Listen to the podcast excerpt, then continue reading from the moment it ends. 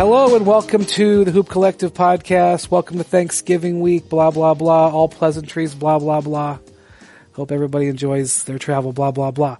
Um, we've got, uh, this week we've got, uh, in Texas, just completing the old Texas triangle, which I thought never happened anymore. But then again, the Warriors just went and did the Texas triangle and they, in good old fashioned form, got beaten all three stops in uh, Houston, Dallas, and San Antonio. And joining us from San Antonio is our Warriors beat writer Nick Friedell.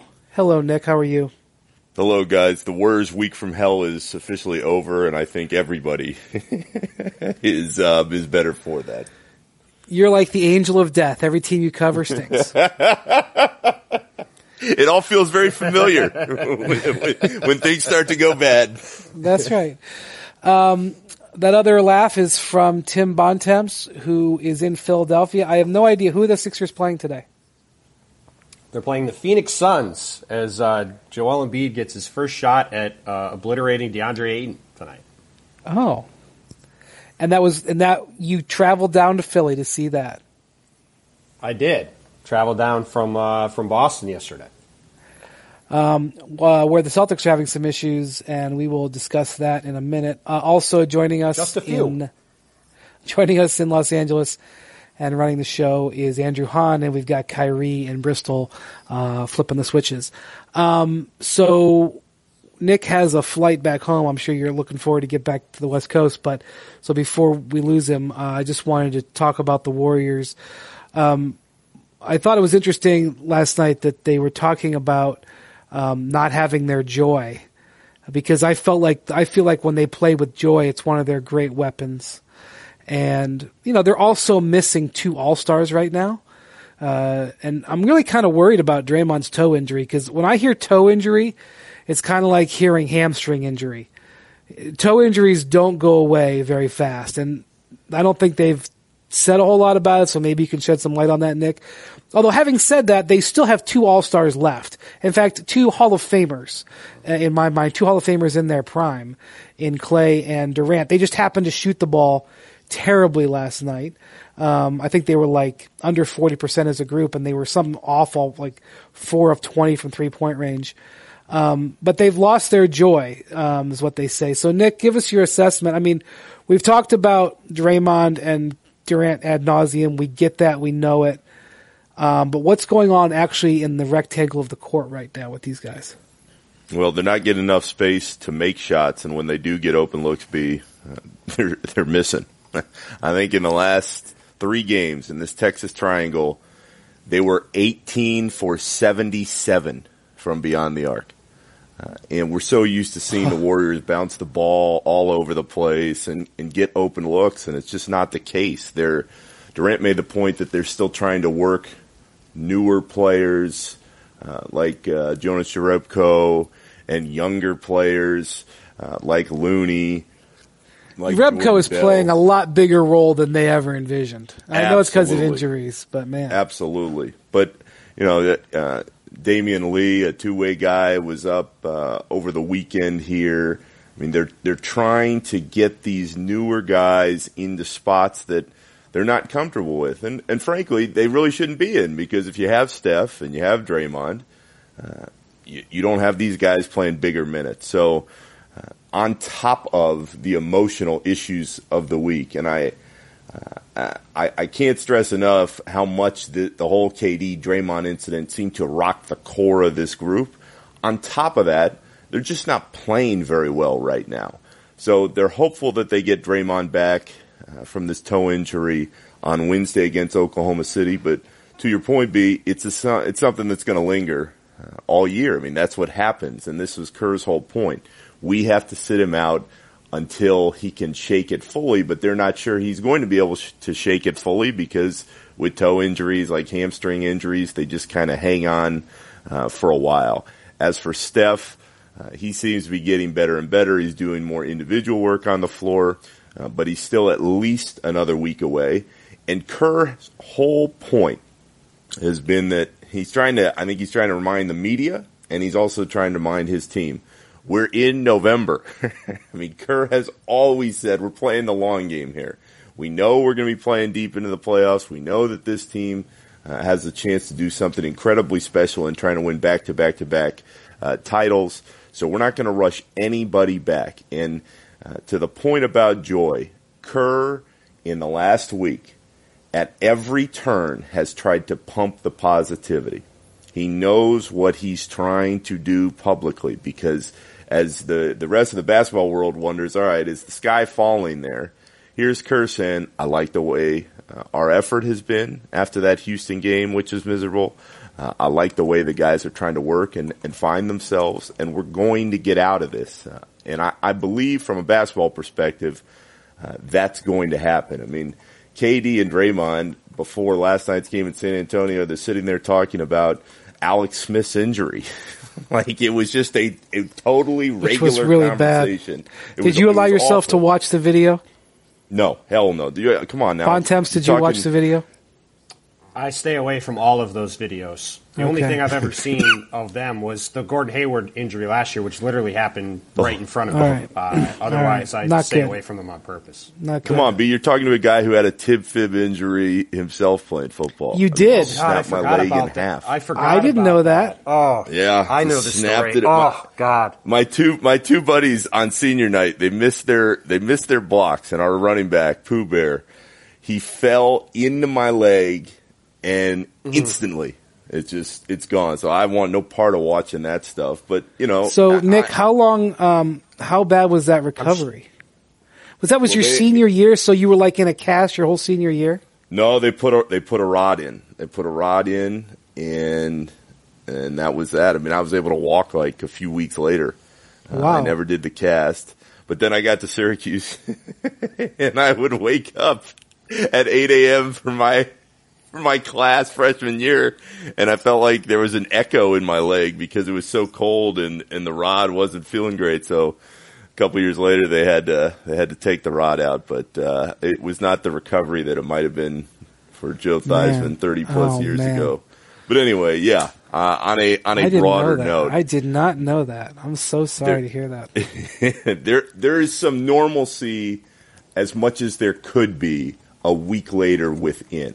I think everybody is still trying to to help these guys kind of come together more from a basketball perspective. And whether or not uh, KD stays or goes, I mean that that conversation wasn't really going to go anywhere. It's just heightened now because of what happened in Los Angeles. But in the short term, I feel like you get Draymond back, you get Steph back here in the near future, and everything will be okay. If it's not at that point, then guys, well then the Warriors have much deeper issues. But Kerr, for his part, is holding to you get these guys back, everything will be fine. Tim, you know the Warriors really well. Um, I would say that watching them play, I, just like in the game in Dallas the other night. I mean, Durant had an, a twelve footer from you know the lane where he was squared and he just was short.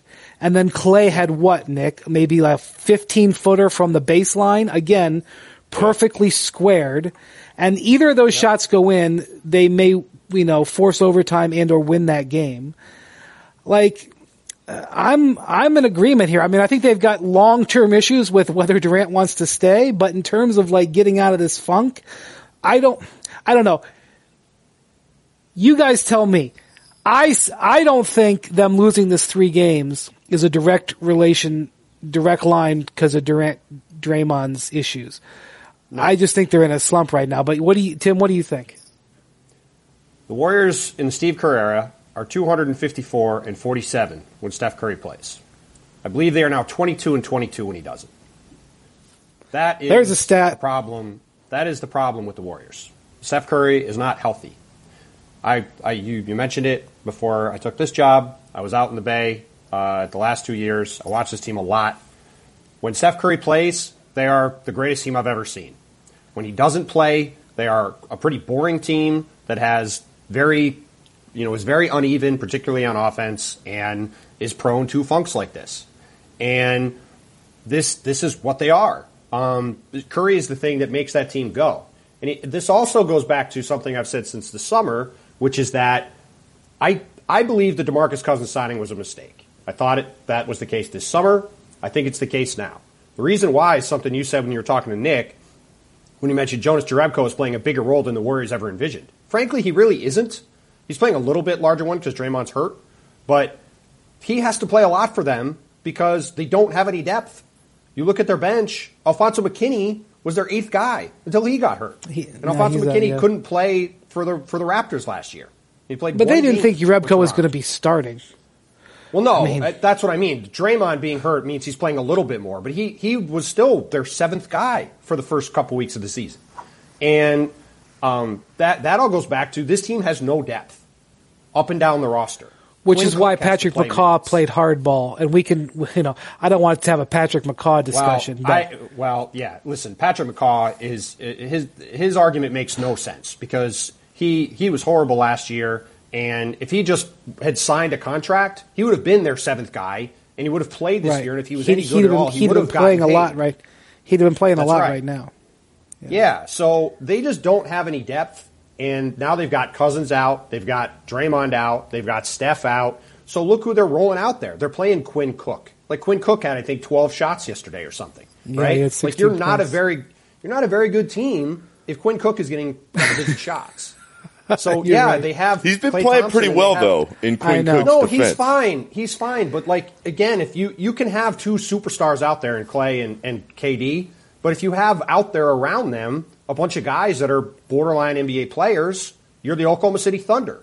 Well, what are they? They're a team that's kind of floating around 500, right? I No, Oklahoma that's City what the is- Warriors are. Oklahoma City has the second best record in the West, I think, or maybe the Well, third at this best. point, that that means they're like what uh, 10 and 10 and 8. it feels like everybody in the West is like the same record. How about how about Bontemps going to the East and then just completely ignoring the West and, ignoring there's like seven teams that are like ten and five or better.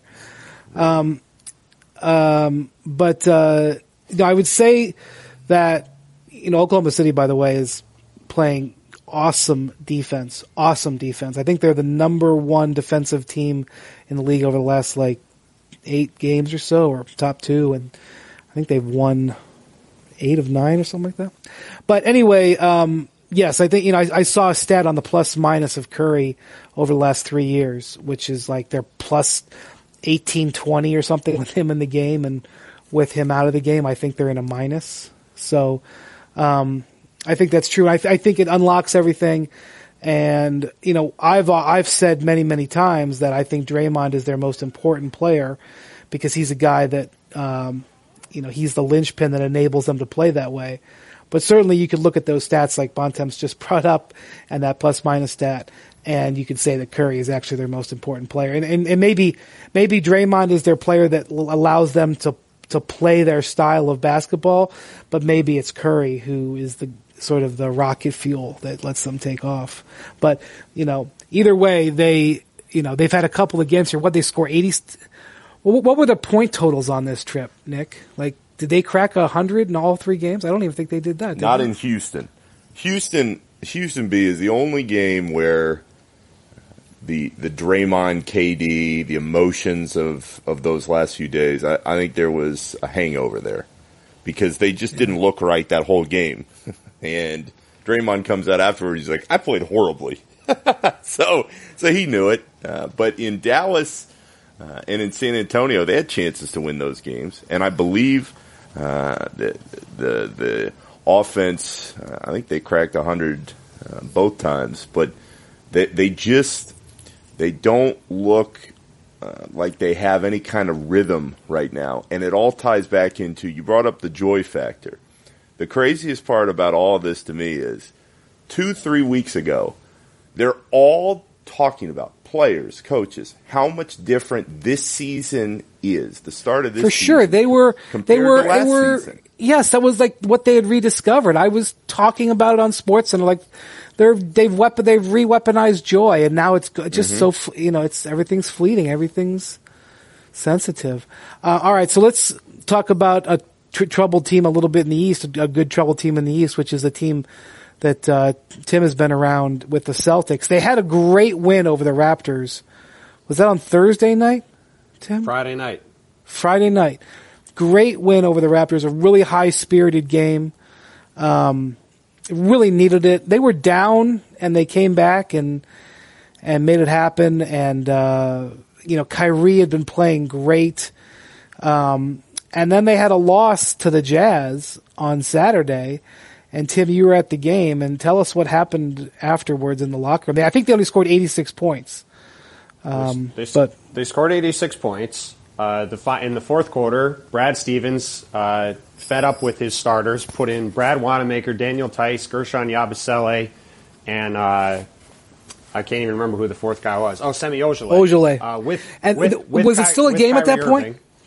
Was it, still a game at it that was, point? It was close enough that the Celtics could have maybe come back. I mean, I was at the game in Phoenix the week before when they were down by, and Yeah. it's Phoenix instead of Utah. Well, that but was an outlier, were- but yes, true. They were down by about the same amount with nine minutes to go and came back and tied the game, went to overtime and won. So it wasn't, I mean, it was like a six to 17 point game with nine minutes to go. So unlikely Okay. you come back, but you at least have a chance. Uh, but Brad Stevens puts those guys out there with Kyrie Irving for the vast majority of the fourth quarter.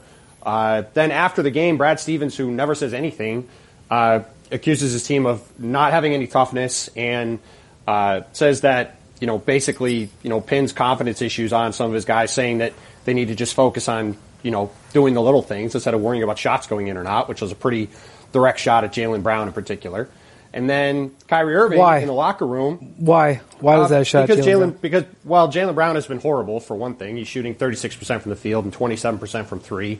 He'd go, he'd missed he'd gone two for his last 18 over the Raptors game in that game, and he has generally just floated around and looked disengaged because he appears to have his head down because he's missing a million shots. Uh, and then after, after that, Kyrie Irving in the locker room, uh, you know, attacked the Celtics young guys specifically called out Jayson Tatum for on the first possession of the game, setting the tone by getting Derrick Favors in a, a one-on-one matchup on the perimeter, saying he expected him to drive. Tatum instead shot a 28-footer, um, saying that the young guys on the team were a year younger last year, uh, are trying to basically show they're better players this year and trying too hard and pressing too much. Uh, you know, to your point, the night before the Celtics had had this you know great victory over the Raptors. Tatum had played well in, in the first time in a while. Kyrie was incredible. Um, Gordon Hayward had played well. It was this very feel good atmosphere in the locker room. And then the next night, there's you know just broadsides being leveled all over the place, and the Celtics are uh, As- as much as they do. kind of a weird spot. Yes, Right. as much as the Celtics do, which is never, you know. I think it's interesting about Tatum and Brown. So I really thought the guy that would have to sacrifice his shots when Hayward came back was going to be uh, Jaylen Brown. I mean, Jaylen Brown to me, I you know my evaluation of him. Not that I am, uh, you know, a general manager, but my evaluation of him after his rookie year was that he's going to be a an, an, a borderline elite level defender, you know, who would occasionally have breakout offensive games, but I didn't think was going to be an offensive factor. Uh, something more than a three and D player, but certainly less than a two than a Jimmy Butler type. And then you know he was so good last year, uh, off and on, but a lot of on.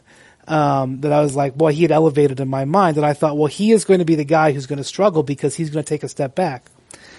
The interesting thing is, as you mentioned, his shooting percentages are way down, and you know I don't have the Kevin Pelton uh, data about his shot quality, but he's getting the same amount of shots. Uh, he's playing a little bit less minutes, but he's getting the exact same amount of three pointers and um, the same amount of overall shots, which is still only like eleven or twelve a game. But Right. you know, it's not like it's not like it's gone to eight a game. Um, he's just making way less of them, and then Tatum is actually getting a lot more shots. He's getting three more shots a game and shooting about 5% lower. Uh, now, if you watch, he is just taking some, in my mind, wild uh, shots, isolation shots, um, and his three point percentage Kobe-like is shots, dipped. you might say. You might say that.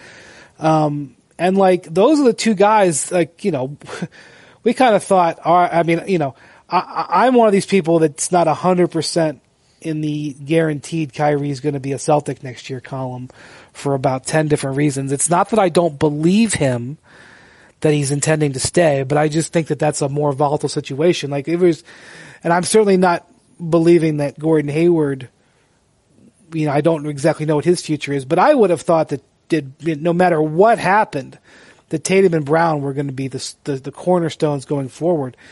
And now I'm like, these guys got to play better. You know, they, they lived in this sort of expectation free world last year where they just were overachieving almost from day one. Um, and that they just blew us all away. But now that we look at them as like, you know, I was thinking Tatum was going to make the All Star team this year, and I thought that Jaylen Brown was going to be a contender, and they are not playing like that right now. Yeah, I mean, listen, they they have a lot of problems. They have a team full of guys that don't really get to the rim. They have a lot of team. Uh, they have a team full of guys that don't really pass the ball, other than Gordon Hayward, and he's obviously just coming back from his injury. They are having Gordon Hayward come back from his injury, which is a factor. Um, and to your point, they have a lot of guys taking a lot of shots. I think if you look at their team, they have, I want to say they have six or seven guys averaging at least eight or nine shots a game. Let's which, take a look. Guys, let's let's go right down the list. Kyrie Irving, 17 a game. Uh, let's see how that ranks to years past. To years past, last year he averaged 18 a game. The year before in Cleveland he averaged 20. So it's slightly down, but he's averaging 17. Tatum, as I mentioned, averaging 13 up from 10. Al Horford averaging 10. Jaylen Brown averaging 12. Gordon Hayward averaging 9. Boy, let's see what that was down from his Utah days. He averaged 16 his last year in Utah. That's way down. Obviously, he's coming back. Uh, Marcus Morris uh, averaging 10, which seems way, like too Morris many to me. Marcus Morris is shooting 50% from the field and I think 48% from three, and the Celtics still have a terrible offense. Right. He's actually he's actually shooting less than last year. Um, he is shooting 46% from three, but um, very good, averaging well, was, more yeah, than two makes a game. The other night. Yeah, averaging two makes a and game. Ter- and Rozier Terry Rozier, ballpark, right? Averaging just under nine a game, which is also down from last year. He's only shooting. Oh, I did not realize how he's only shooting thirty six percent or so. 36, 30, yeah. 30 I mean, they, uh, 37. I'll give him the, I'll bump it up for him. 37%. Yeah. I mean, they have a lot of guys that aren't shooting well. And, and here's the thing if you watch a Celtic game, they take a lot of bad shots. They take a lot of mid-range shots. They take a lot of a lot of threes. They never. I mean, not that a lot of threes are bad, but they take some contested threes because a lot of times because they can't get to the rim, they're kind of passing the ball around and then jacking up a shot later in the shot clock, and it's not a quality look. And no, that that really is what a lot of this to me comes down to. Is they're just they're not getting good enough shots. They rank 27th in the league in uh, free throw attempts. And that's even up. I think they were 29th before the uh, they had a big surge at the end of the Raptor game. I think shot like 27 or 28 in the overtime game, and that bumped them up a little bit. But they, yeah, they don't get to the line. They don't get to the rim. Uh, and, and so they, they just don't get a lot of efficient shots, and then they have a lot of guys who aren't shooting well, and that adds up to them not being a very good offense. And I made the Kobe joke before because Jayson Tatum this summer went and worked out with Kobe for a while, and you watch him play now, and he's he's not passing the ball, he's not creating shots for other people, and he's taking a lot of inefficient mid-range shots that are not very good looks, and a lot of so he, he's taking Kobe shots. Is what he's taking. He's taking Kobe shots. So I mean, look, I, the Celtics have a lot of talent. But I, I look at the mix and I just don't I don't really see where the offensive improvement is going to come from. And you know, for all of the for all of the expectations that this team had, you know, I know it. I know we're not quite at 20 games yet, but we're still at 16 games with them, and they're 24th or 25th in the league in offense. I mean, at some point, the numbers are what they are. And well, some of these guys got to shoot better percentages. Some of these guys got to shoot better percentages. Um, which will help, uh, but Marcus Morris is also probably going to shoot 30% at some point for a month, too. That's true. Uh, Marcus right? Smart, by the way, his shots have cut in half. What was that, Nick? I know they're having problems, and I know they they haven't played to the level that I think we all expected to start the season. But as I watched that game the other night, the end of that Raptors game, the thought in my head was, here is the Eastern Conference Finals. And if it's my money and I'm putting it down on any team in the East right now, I'm still putting it down on Boston because I believe Brad Stevens will figure it out. I believe the players that we've just rattled off, especially the younger guys who haven't shot very well yet, uh, will come together if Kyrie stays healthy, and we all know that's a big if given the last few years, but if he does, he will help guide them offensively during those postseason stretches and during those big games. So uh, I know there are a lot of people that are are wavering on the Celtics' viability long term this season. I'm not. I think they're still the team to beat. I like Toronto a lot. especially if Kawhi can stay on the floor and, and play uh, the way he's been playing. But to me, it's Boston, Toronto, and then there's a gap between everybody else, like the Phillies or the Milwaukee's. I'm So that's a fair Raptors point. because Kawhi. I was going to say I'm taking the Raptors because Kawhi was so far and away the best player on the court the other night. It wasn't even funny. And and in a in a seven game series where he can play big minutes, like if he's that level of player, the the, the Celtics for all the talent they have, they don't have a guy close to him, and they couldn't stop him the other night. I mean, he was just unbelievable. That was all I was going to say. So I will, I will point out. I, I, I think both of you guys made good points there. Um, I, yeah, as you guys know, I've been infatuated with the Raptors, and uh, that game the other night, Danny Green fouled out. How much time was left in that game? Fouled out. 348 or so. That was a huge moment. 35 seconds by Tom Yeah. Washington. Both terrible calls. Well, I, whatever the calls are the calls, but losing Danny Green was huge down the stretch. If they keep Danny Green, I think they win. And then also Siakam fouled out in overtime. Everybody knows Siakam's like my favorite player in the league. Um, I will point this out about the Celtics. They've played a lot of tough games. Um, they've had a very challenging schedule. I don't have the strength of schedule um, uh, stuff in front of me. Um, uh, so They also had a long Uh, West Coast trip. yeah, you know they've already played I think five or six West West uh, road games. So, um, and their and their their schedule coming up, uh, which I'm gonna we're gonna talk about tonight's game where they're playing Charlotte here in just a second. Um, but their schedule coming up at Charlotte, you know, not a gimme. Knicks, Hawks, at Mavericks, at Pelicans. Again, that's you know Western road games, not easy. But Cavs, Timberwolves, Knicks again. Nick Friedell's Bulls. Um, they have some games coming up that you know, you know, this week, for example, Monday Charlotte, Wednesday Knicks, who've lost five in a row, I believe. Friday uh, Hawks. Um, you know, It's a chance to fatten that- up. that, that's a that's a get healthy week a little bit for them. So the schedule, you know, puts yes, Andrew. As of the recording, uh, Boston is 10th in strength of schedule so far. So what do I know? Just saying. That's still pretty good. And I will say, Gordon Hayward, the last couple games looked much better to me, moving around the court, and he looked much better than he did even a week ago. And I think if you are being an optimist on the Celtics, you would say that two, three, four months from now, he's going to look that much better. And that is, he is the one guy in particular that obviously, if he gets back anywhere near where he was before, that's a huge swing piece for them. All right, so tonight they're playing the Charlotte Hornets, and um, for the first time in two years of this podcast, we're going to talk about the Hornets. I'm only slightly exaggerating. um, but specifically, I want to talk about Kemba Walker. Uh, Kemba is having a tremendous season. I will give you some of his stats. Um, he is averaging 29 points a game, which is far and away a career high. Um, he is shooting 46% overall from the field.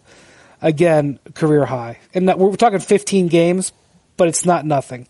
He's also taking 21 shots a game, which is far and away a career high. Um, shooting 38% from three point range, which is very solid. Um, uh, has been awesome from the free throw line. And I think, you know, most importantly, he's been getting to the free throw line. A career high uh, six times a game. He's had a few games where it's even been well, well above that. Um, averaging 6.1 assists per game, which ties a career high. Um, obviously the other night he had a 60 point game in an overtime loss um, to the Sixers. Uh, a tremendous start to the season. Uh, the Hornets are, well, I think they're seven and eight. Um, have had some disappointing losses. Lost uh, in Cleveland uh, lopsidedly last week. The guys, this guy is a confounding player. Um, Bontemps, you love him as a player. Um, you said something to me earlier that I think is interesting, so I'll let you say it again here for all the people. Go ahead. I think for the past two years, he's been a better player than Kyrie Irving. Come on now. Come Look on. Timmy.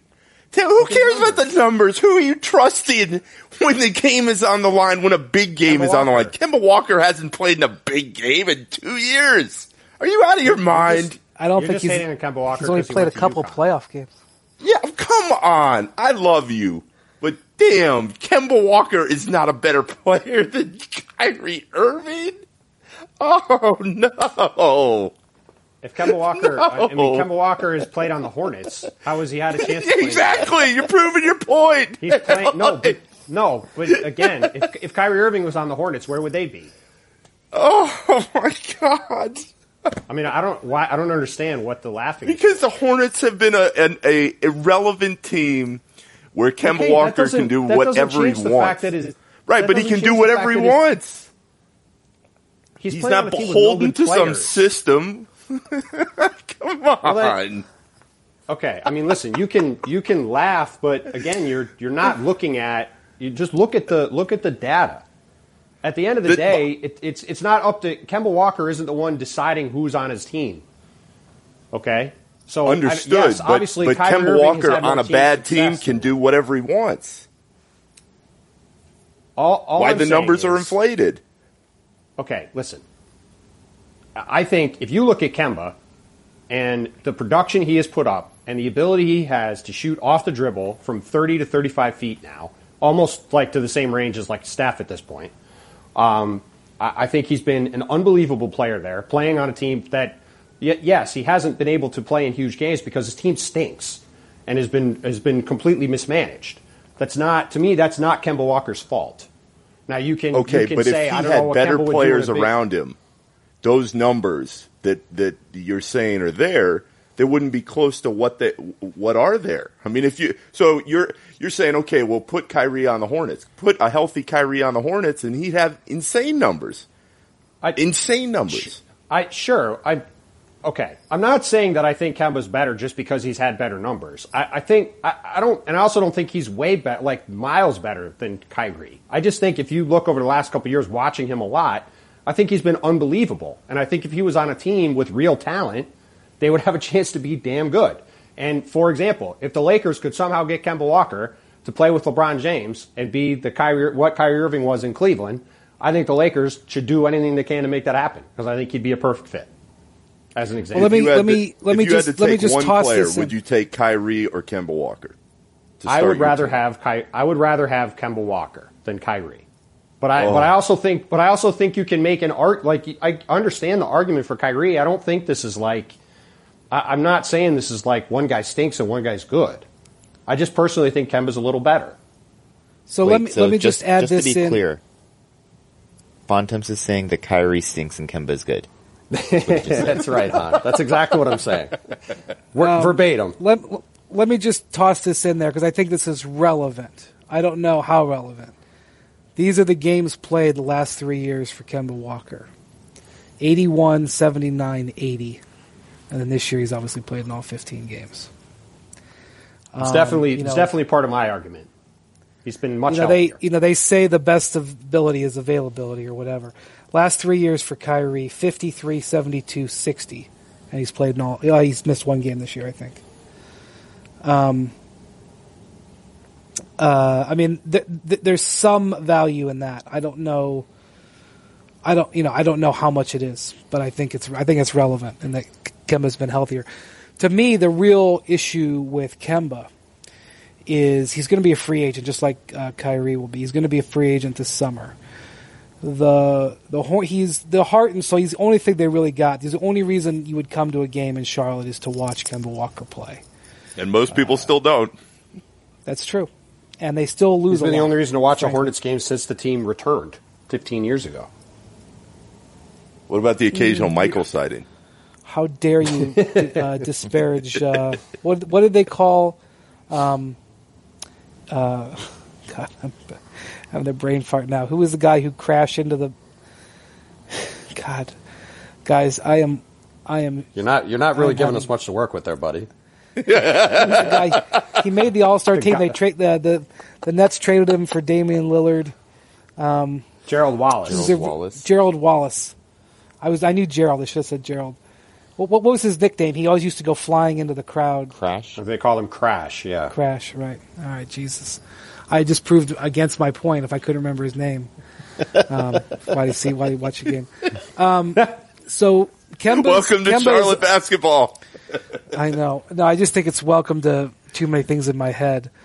Um, so Kemba is a free agent. He is making. Uh, let me look up his salary this year. Uh, he is not on. He is not a max player, and even worse, he's uh, less than a max player signed in 2015. His salary this year is 12 million dollars. He signed a contract, an extension, a four-year, 48 million dollar extension. Ooh, Steph like. Actually, I think I think he's got an Same opt-out. same deal as Lowry, I believe. I believe it's exactly the same deal. No, it's just, just straight four. This is this should be the fourth year, I think. no raises in the deal. He signed a flat deal 12, 12, 12, 12. So he hasn't even gotten a raise, a contracted raise in four years. So he's underpaid. He's dollar for dollar one of the best players in the league, probably top five in dollar for dollar. Um, there's a chance he might qualify for the Supermax, right? If they make Well, the playoffs, he so can the- make an All NBA team, right? So, you know, a lot of things are, you know, there's a lot of factors that come into that, injuries and whatnot. I would not think that he would be able to make the All NBA team, but if there was an All NBA team 15 games in, he would probably be one of the guys on the one of the six guards. I don't know if he will be at the end.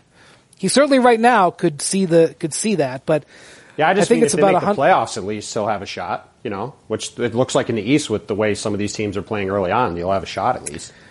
Yeah. Um, so right now his max is um, five years, 100 and about 190, 195 million. Um, is you know there's going to be immense pressure from the Hornets to pay that. Uh, the Hornets have, are a team that I'm going to tell you right now is one of the biggest money losers in the league. They they are dependent. They've received more financial aid from their um, counterparts, their other 29 teams, than any team in the league in the last five six years. Um, they have Nick Batum, and this is one of the things why you know if you're Michael Jordan, you're a little bit nervous pay, giving out a max contract to get Nick Batum on a max contract, one of the most questionable maxes given out in NBA history. Um, Oh man, Can- how can you give has Kem- that been? Can you give Kemba Walker, a guy who is the heart and soul of your franchise, but has not proven to be a difference-making player in terms of wins and losses? I mean, with all he's won them many games, but he's not carried them into the playoffs. He's played, I think, in um, three playoff, playoff series, in series, his right? career. I think it's. I think it's two playoff series, eleven playoff games. I think he's. Oh, okay. So yeah, this, I, I was only remembering the seven game series against the Heat in 16 before they then paid Nick Batum all the money to watch an overtime game against the Sixers the other night. from the Right. They he made the playoffs in 13-14. They got swept by the Heat, I believe. ah, that's Um, right. So he's played 11 playoff games. I, I mean, I don't want I mean, I don't want to say anything bad about him, but he's not a guy who can carry you to the playoffs. Do you give Kemba Walker 200 million dollars? Well, I think you could. Mr. I mean, Bontemps, I want to hear this one. Mr. Bontemps, No, I think listen. the answer would be yes. Well, listen, I would say it depend. It depends on what your where your team is, right? Like, does it does it make sense for the Charlotte Hornets to pay Kemba Walker until he's 33 uh, for a team that clearly is going nowhere? No, that's why I wrote in January they should have traded him last year uh, and really got a big return for him. But again, if I'm the Lakers looking for a guy to pair with LeBron, or I'm one of these teams going into the summer looking for a star player, uh, He will turn me, if I could- 29 he will turn 29 in May. yeah, I mean, look, if it's me, uh, well, let me ask you this, Nick. Who would you bet on better? Uh, who would you be more willing to bet on a four year deal coming up? Jimmy Butler or Kemba Walker? Ooh. But it's not a 4-year would- deal. It's I a would- 5-year deal.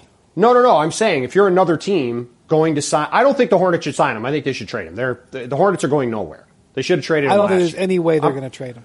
I and I don't think would they are a- either. Yeah. But I, I'm just saying, if you're another team, if you're another team that has the option to say we could sign Jimmy Butler or Kemba Walker, say you're the I don't know whatever the the Nets, right? Who want a star player? Who who would you be better? Who do you think you're better off? Who, Kemba which, Walker which would deal's be a better amazing deal? in Brooklyn.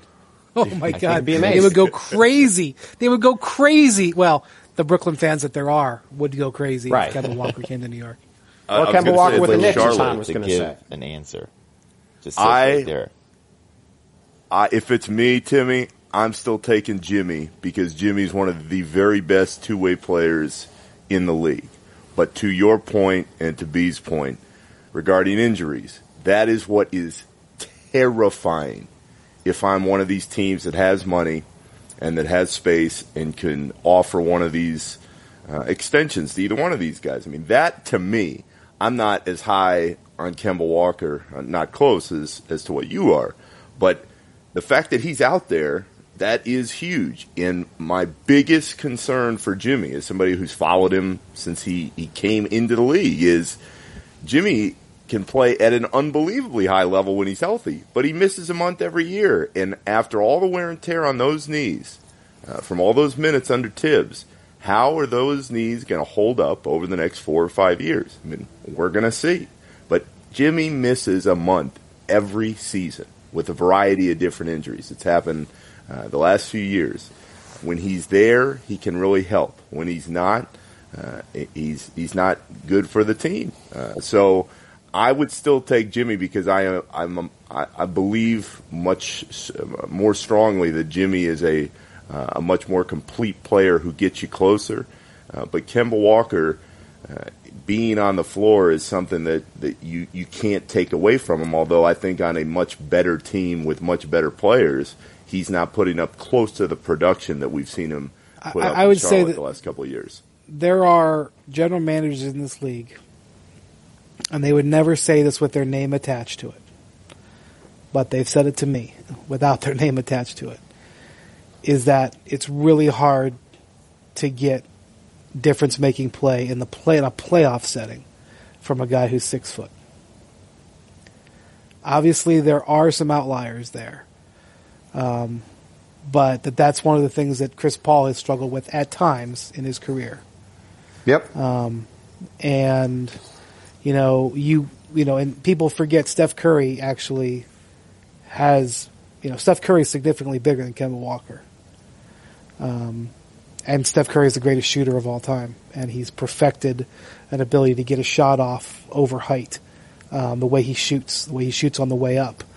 Um, you know, but I don't even think it comes down to player evaluation as much as it does. Can Charlotte tell whatever fans that it is getting?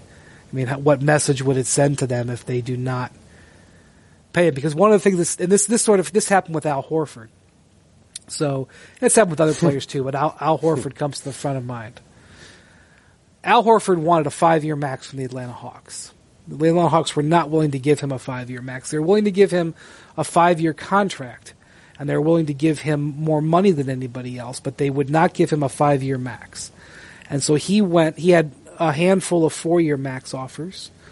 Um, could have gone to Oklahoma City. Could have gone to Philad. Uh, not was it Philadelphia? Um, but certainly Washington. Um, and then obviously went to Boston. Um, and it was for less guaranteed money, but it was he was sort of insulted that the organization didn't didn't give a five year max when he had been you know the heart and soul of that team for a long time, an all star, etc. And so in a situation like Kemba Walker, like there are teams out there who are in the free agent market who will offer him a four year max. I have little doubt that he will get offered a four year max, especially for a team that ends up uh, with a chair. You know, with, with you know when the music stops, ends up without a chair. You know when when um, Durant and Kawhi and you know Jimmy and some other guys come off the board and Klay comes off the board. You know maybe it's the Lakers. You know maybe it's the 76ers. Uh, depending what happens with Jimmy. Um, but there's a team that I think he's going to get a four year offer. But will it come down to whether or not, you know, he wants that five year max and whether or not they can commit to giving him, you know, almost $50 million when he's 33, 34. And for an organization like, like Charlotte, you make a, you make a mistake on that, you can sink the entire franchise. So it's a really big, difficult decision. And I know it's not at the front of people's minds because even in the, in the scheme of this summer, Kemba's, you know, not even really a top five free agent. Um, but he could really end up being an important player in an important swing. I don't know. I don't know what you do. Not only that, Kemba has spent the last year giving Valentines to the Charlotte market. Ryan, um, Yes. let's talk about Charlotte's conundrum on whether to pay Kemba uh, the supermax or whatever five-year max contract. sort of makes me wonder about another point guard, not too far up the road. I don't. Is Washington far up the road from Charlotte or not? I have no idea. It's, Um, I don't it's not really far, understand Han. East Coast geography. It's it's not far. but there's there's a situation up there that's that's pretty bad too.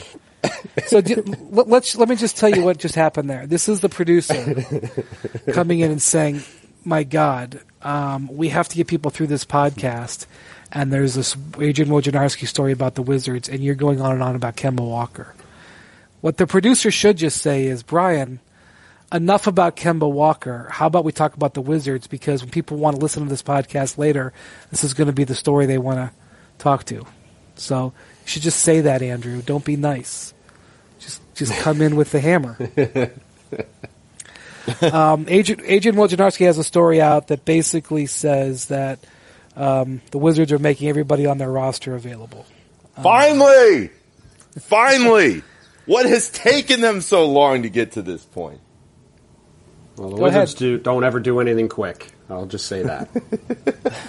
Well, that's true. Um, so, Nick, what's your uh, other than that initial reaction? What's your what are your what's your think, thoughts on that? I, I, this should have happened a couple years ago. I mean, B, we were talking about this before the season. The I was to say Wizards. Friedell was lighting things up on the pod before the year began. Yeah, I mean the Wizards, they're not good enough. They haven't been good enough. I mean, you can make everybody available, but the guy, the guy you need to be willing to move is Brad Beal. And that's it. You're not moving John Wall's deal.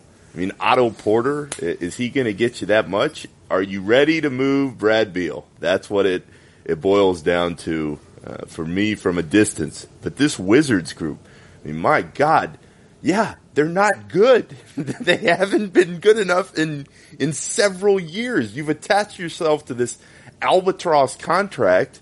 Uh, you you, you got to make some moves and, and hit the button. It, it- if I'm a, a Wizards fan, and granted there are not a lot of those out there, it seems either. Uh, if you're if you're a Wizards fan, this should have happened years ago. I mean, this core was not Well, good remember- enough.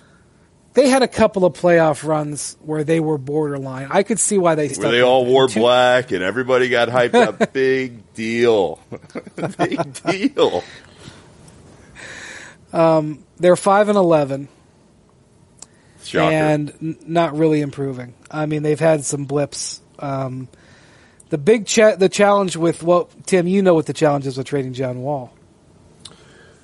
Yeah, I mean, look, uh, you know, in my pre- previous job, I paid a lot of attention to the Wizards, obviously, and this is uh, this is something people have talked about for a while. Now, I, I will push back on Nick a little bit. Um, I think John, I think you can move John's contract. I think you can trade him. I think the the talk that he is untradeable, I, I just don't really buy. I what are you getting think- back, Timmy? What are you getting back? well, here's the th- well. This is what I was going to say. I, I don't know if you're going to get a lot back for him, but I think the comparable for this is when Danny Ferry took over the Hawks back in 2012. What was the first thing he did? He went to the Nets and he traded Joe Johnson for essentially a pick swap and a bag of balls, right? It was a bunch of think- expiring contracts, a first round pick, and a pick swap, right? It, right. I don't even. I don't know if they got. I think they they got a swap. I don't remember if they got a first, um, but they they definitely got a bag of balls and a swap because all the expiring guys were not good, and it was just to just to balance out the money. It was Kris Humphries, Wait, and Bontemps, you're Sean Stevenson, that and John Wall is less tradable than Blake Griffin was when he was with the Clippers. Yeah, I mean, I don't know if he's less tradable, but I mean, again, the thing, Han, is you're talking about four years and 170 million dollars after this. Well, let me give you I the, mean, uh, that's let me an give even you the bigger. numbers. That's an even bigger number than what uh, than what Blake was on. This Blake year, John Wall years for the same money. That's a great point, though, Andrew. If you can, I mean, first off, the compare the comparison to Joe Johnson is good because Joe Johnson was in a contract that a lot of people thought was going to be difficult to trade, and they basically traded it for cap for cap space. Yeah, Uh, and Blake was sort of kind of came out of nowhere, and I think actually was looking like a pretty good trade. So here's, you know what that trade was? You ready for this? So it was, it was Joe. Jo- It was done in the summer. So, and there was. It's important to recognize this was done in the summer because you could make it was a about five June for one. twenty. It was about June twenty eighth because they needed to get. They wanted to have him locked in for Deron Williams to convince Deron Williams to stay as part of the Right, but they they did the deal the in actually, but they did the deal in July. Right. So but the point, the reason this is relevant is because in the summer you can have up to 20 guys on your roster. You don't have to, you can do a five for one trade and you can pull that off. So here was what Joe Johnson was sent for. Jordan Farmar, Johan Petro, Anthony Morrow, Jordan Williams, DeShawn Stevenson in a sign and trade. Boy, he got some free money. DeShawn Stevenson got some free money there. A future first round pick, lottery protected, and a pick swap. Championship. Um, I'm reading this story, by the way. You'll love this next sentence, Tim, because uh, Tim used to cover the Nets for the New York Post. Um, the Nets managed to keep promising guard MarShon Brooks out of the trade. Yep. Well, he Yep. was considered promising. MarShon Brooks taking five spots ahead of Jimmy Butler. Would have would have looked pretty good for the Nets right so, now. and the key thing to think about John Wall, he makes 19 million this year. So keep that in mind for trade purposes. Um, next year he makes 38, 38, 41, 44, 47. Oh, Next uh, four years. It's like a Powerball annuity. give me Blake Griffin every day over that Uh, contract. and so now, now I. I do I do think it's movable, but it, it, it would be a challenge. But like I, But- I could think you could see a team like Miami maybe making a trade for him. I could see a team like Phoenix maybe making a trade for him. Um, there there'd be a team in a similar position to Detroit thinking, hey, if we get a we can get a star and we have him locked in and he's he's not he's going to be here and he needs to change his scenery. Like I could see somebody talking themselves into it. Um, okay, so and- a couple of things. So number one, the difference between Joe Johnson there is that the, the, the overall salary number is you don't. It's not that. It's relatively manageable, so you don't have to get a lot. But here's what Zach Lowe has pointed out, which is that he's got a 15% trade kicker. which is a lot of money.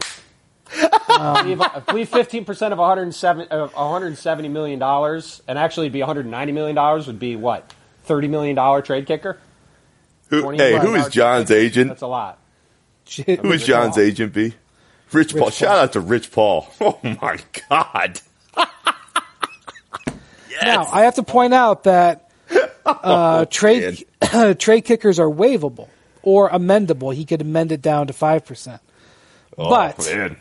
What a that Kinda gives that kind of gives him some control over where he goes. of where he, he would get traded. So it's a long way of saying that I think it's going to be difficult.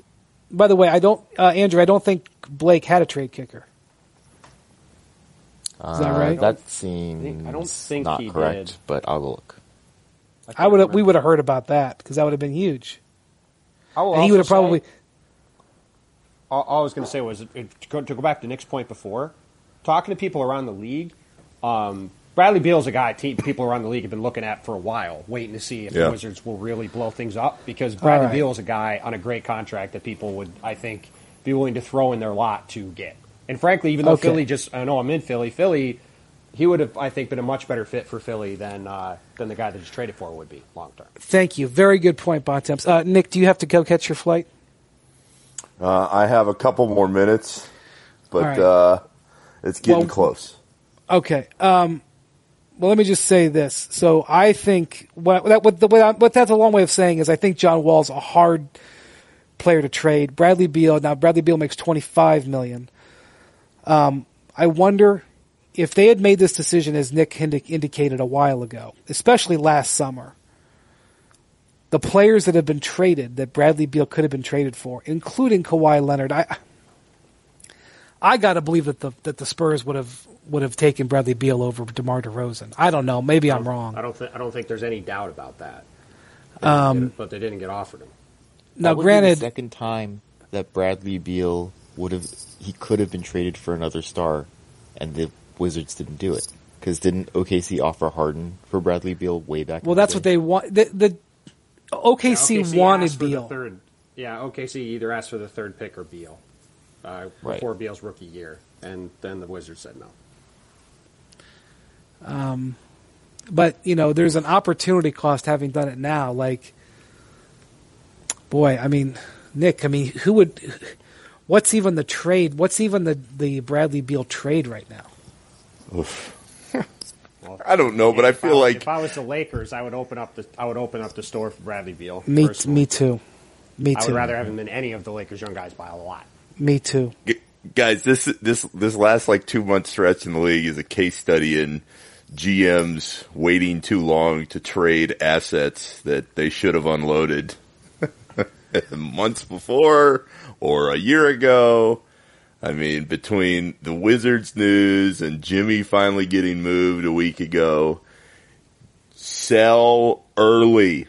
Don't Say the same wait. thing with Kemba, right? I mean, Like look- your Yeah, boys, exactly. Bulls the. Hornets had traded if the Hornets had traded Kemba last year at the deadline. Imagine what they could have got for him with a year and a half to go. Could have got a ton. Imagine look at and look at your boys, the Bulls. They sold early on Jimmy. GarPax, baby, ahead of their time. GarPax trendsetters. Ahead of their time. You remember way back when like when Utah did the Deron Williams deal? They Yep. moved early on Deron Williams too. Um, yeah, I mean, there's something to be said for it. I, I don't know, Tim. What do you think of? I mean, you, can we mention the Lakers? What other landing spots for Bradley Beal could we see out there? I mean, I always thought Philly was the most logical one and the one I would have thrown in my lot for if I was them. I would have offered up the farm. Obviously, now you know I think that's tougher unless the Sixers are unless Washington's interested in uh, Markelle Fultz, which they probably are not at that level. Uh, I think the Lakers would be an incredible fit. Um, I would, like I just said, I'd give up all the young guys uh, for him. I think that would be a great landing spot. Uh, you know, obviously a team like New Orleans who wants to keep Anthony Davis, you know, you would look at them and say, hey, he would make sense there, but they don't have the pieces. Not right now. Either. I mean, the, the Lakers are the one that stand out to me that really, like, they have the assets and the need that you say, hey, like, we lock in with Bradley Beal with this team. Also, I would think if you have Bradley Beal there with, with LeBron, it makes it even more likely you can convince somebody to come there this summer, too. Um, Well, but- it mucks up their cap space, but A little bit, but if you're, if say you trade Ingram and Lonzo for him, you're already shaving off a bunch of that money anyway. right, So- you, you know, you have they- to. would they have a third spot? Pope. Would, would they have a third spot? Let's say they find some way to, to what you guys are saying. The Lakers find some way to land Beal. Do they have? Could they make the moves to to carve out a third, either max spot or close to a max spot? Well, they have their first round pick, which is important in terms of if they would have to get rid of a contract that they don't want. That sort of opens some things up. They'd have to do some. They'd have to do some uh, gymnastics. I think it's safe to. say. So, so l- l-. To for the sake of argument, l- let, let's say they traded. I don't know if they're giving Ingram and Ball. I think I'd want Ingram and Kuzma. I mean, I don't. I don't think they're. I don't. They're not. I don't think they're getting Bradley Beal without giving up the farm. Personally. Okay. I- I All right. For the sake of this argument, we'll say they give up. We'll say they give up Ingram and Ball. Okay, that would be a net gain. So Ingram and Ball next year are slated to make 15 million combined, and Bradley. Beal. By the way, million. the Wizards are uh, are a taxpayer, which is not good. I mean, if, if I'm gonna say one thing for sure, Wizards are getting under the tax. I don't know if they're gonna before trade the Bradley Beal. Ted. Leonsis said he thought they were going to win 50 games and make the conference finals. That was his expectation, and Ted never did stuff like that before. So that only, but no, but listen, you see a story like this, I think that that's very clear where this is coming from, right? Like Ted has spent money the last two years. He paid the tax last year. He's paying the tax again. Like I think that's a lot of where this comes from. Like, hey, let's let's go. And they also just won. He also just won the cup with the hockey team. So perhaps he's you know become a bit more aggressive than he was in the past.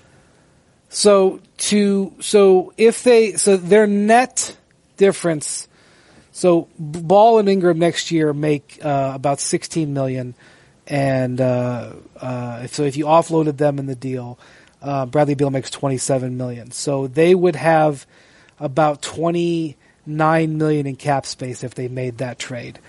Um, so they would have to to get to the what I think the the max is going to be about thirty eight million for a for a ten year max player. Um, you know, if you want They'd have to do. Durant, They'd have to do some gymnastics for sure. Um, yeah, yeah. But I'll tell you um, what, I Bradley Beal, Bradley Beal with LeBron would be pretty incredible though. boy, Bradley Beal. He would have been So, so, there's good no with other Philly. obvious suitors for Bradley Beal. There's no one that's quite as easy as Elliott. Which is All right, Nick, go catch your odd. plane. Thank you very much, Nick. And All right, um, guys. We'll, we'll, so all right, buddy. See you in a couple weeks. let's workshop this. All right. So it's, if it's not the Lakers, who else is calling the Wizards after seeing Woj's story? Because that's how Woj works. Woj's story comes out. Uh, Portland. What's I mean, I, I just don't see the fit there really. What are they going to do? Offer back C.J. McCollum? Like, I, Pretty much. That's what would yeah, I do. mean, I uh, don't- change the scenery for people. yeah. I mean, New Orleans would be New Orleans is a team for all these things. That you go, hey, they need a guy, but it's hard to see what they the piece they add. well, this is the thing. New Orleans made an offer. piece, but they don't really have a guy. Well, New Orleans made an offer for Jimmy Butler, and it was essentially, um, it was essentially, you know, New, um, Minnesota asked for Jrue Holiday, but it was essentially Mirotic and something else. Mirotic and E'Twaun Moore, Mirotic and Solomon Hill. I don't see that getting it done, No, even if you included a first round pick. no, Um, no. So, all right. Like, there, I mean, there's certain places I think would be interesting. Like, for example, think about Memphis. But how does Memphis get it done? Well, more than Memphis. Think about if Milwaukee could get it done. Milwaukee's the one that would make it would be great, but again, they just don't really have the assets. Well- they can't trade their two main guys, Well, and you want to add him to the you want to add him to that. Right. It's not. I mean, have him be. Middleton is a free agent to be. That would be a rental. You, you know, I don't see why that would even. The trade would have to be, would have to include Eric Bledsoe. Not, uh, But- there's no Milwaukee. Milwaukee doesn't have a trade that makes sense unless they're just offering up like multiple future unprotected first round picks, and even that, I don't know if that really makes a ton of sense. Um, Not to you know, help Philly. Philly was the obvious now. fit. I mean, Boston would be a pretty great.